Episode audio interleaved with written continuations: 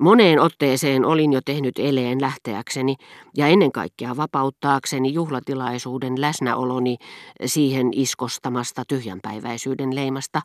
Yhden noista tilaisuuksista, joita sentään kauan olin kuvitellut niin ihaniksi, ja joka epäilemättä olisi sellainen ollutkin, ellei siihen olisi osallistunut häiritsevä silminnäkijä. Lähdöstäni olisi ainakin se hyöty, että muut vieraat voisivat vihkimättömän maalikon poistuttua vihdoinkin järjestäytyä suljetuksi salaseuraksi. Kohta he saattaisivat juhlia mysteereitä, joita juhlimaan he olivat kokoontuneet. Eivätkä he suinkaan olleet siellä puhuakseen Frans Halsista tai saituudesta tai rupatellakseen keskenään samalla tavalla kuin ketkä tahansa porvarit. Keskustelu oli tyhjänpäiväistä luultavasti vain siksi, että minä olin mukana. Ja sain tunnon tuskia katsellessani kaikkia noita kauniita naisia, joita läsnäoloni esti viettämästä Faubourg Saint-Germainin mystistä elämää, sen maineikkaimmassa salongissa. Mutta mitä tulee lähtöön, josta vähän väliä yritin tehdä totta, Monsieur ja Madame de Germont olivat kyllin uhrautuvaisia lykätäkseen sitä ja estelivät minua.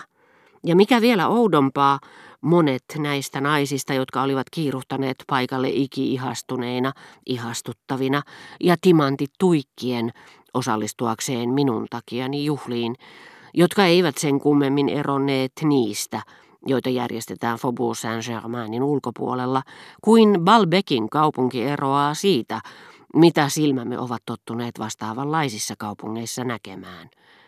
Monet näistä naisista valmistautuivat lähtemään, eivät suinkaan pettyneinä, kuten olisi voinut kuvitella, vaan kiittäen lämpimästi Madame de Germantia viettämästään ihastuttavasta illasta, ikään kuin muulloin, silloin kun minä en ollut mukana, ei tapahtuisikaan mitään muuta.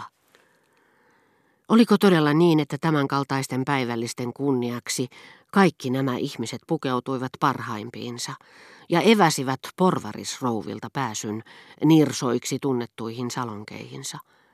Samanlaisten, vaikka en olisi ollutkaan mukana. Moinen olettamus todellakin hipaisi minua, mutta hylkäsin sen mielettömänä. Terve järkeni ei yksinkertaisesti hyväksynyt sitä.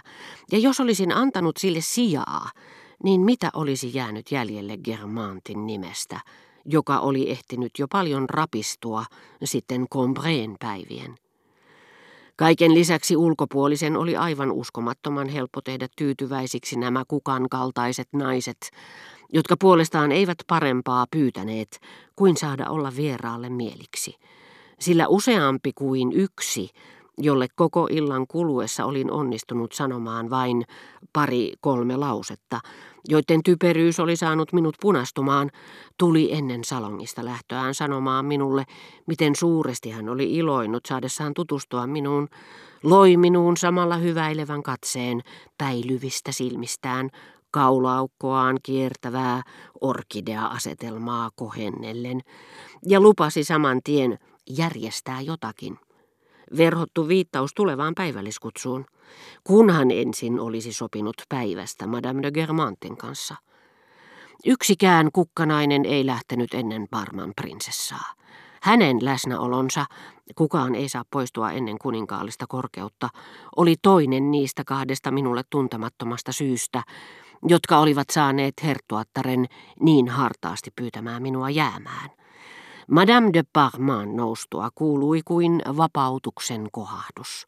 Kaikki naiset tekivät vuorollaan hoviniauksen prinsessalle, joka auttoi heidät ylös ja antoi heille suudelman muodossa ikään kuin siunauksena, jota nämä olivat polvillaan anoneet, luvan pyytää päällystakkiaan ja kutsua palvelijoitaan. Siitä seurasi, että oven edessä toistettiin huutamalla kuin ulkoläksyä koko joukko Ranskan historian suuria nimiä. Parman prinsessa oli kieltänyt Madame de Germantia saattamasta häntä eteishalliin siitä pelosta, että herttua tarvoisi vilustua, ja herttua oli lisännyt, mutta Orjan, koska kerran Madame antaa siihen luvan, niin ottakaa toki huomioon, mitä tohtori teille sanoi.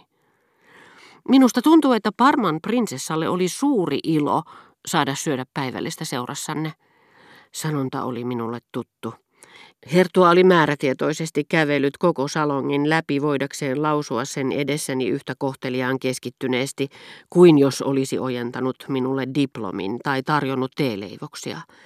Ja päättelin mielihyvästä, jota hän sillä hetkellä näytti tuntevan niin, että hänen ilmeensäkin oli hetkellisesti muuttunut mitä leppeimmäksi, että nimenomaan tämän tapaiset palvelukset kuuluivat niihin, joista hän tulisi suoriutumaan elämänsä loppuun saakka, kuin vaivattomasta kunniavirasta, jollaisen saa pitää vanhuuden höperönäkin.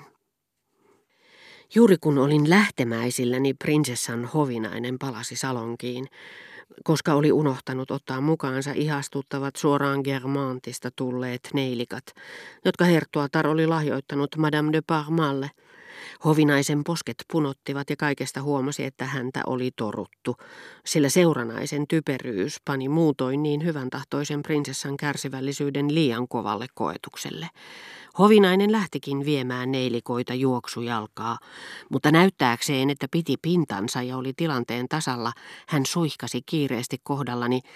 Prinsessa sanoo, että olen myöhässä. Meidän pitäisi olla jo matkalla, mutta hän haluaa silti saada neilikkansa. Minunhan pitäisi olla lintu, en minä voi olla useammassa paikassa yhtä aikaa. Valitettavasti sääntö, ettei kenenkään pidä nousta ennen kuninkaallista korkeutta, ei ollut ainoa syy.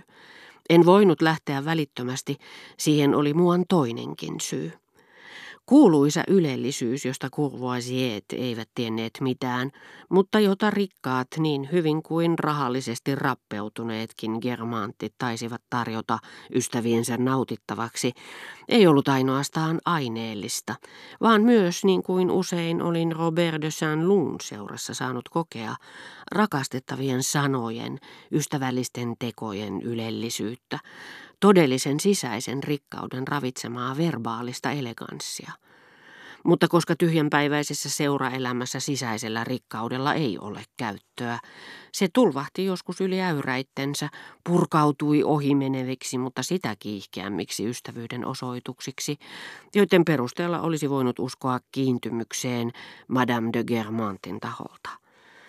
Tosin hän sellaista tunsikin juuri sillä hetkellä, kun antoi sen purkautua. Hän tunsi nimittäin silloin sen ystävän tai ystävättären läheisyydessä, jonka seurassa hän sattui olemaan eräänlaista päihtymystä. Ei alkuunkaan sensuellia, vaan lähinnä samantapaista kuin se, jota musiikki herättää tietyissä henkilöissä – hän saattoi silloin irrottaa kukan tai medaljongin pukunsa miehustasta ja ojentaa sen jollekulle, jonka kanssa olisi halunnut pitkittää illanviettoa niin haikeasti kuin samalla vaistosikin, että jatko ei voisi johtaa muuhun kuin turhiin keskusteluihin, joiden kuluessa mikään ei pääse hermostunutta nautintoa, ohimeneviä liikutuksen tunteita pitemmälle keskusteluihin, jotka niin kuin kevään ensimmäiset lämpimät päivät jättävät jälkeensä väsymyksen ja alakuloisuuden tunteen.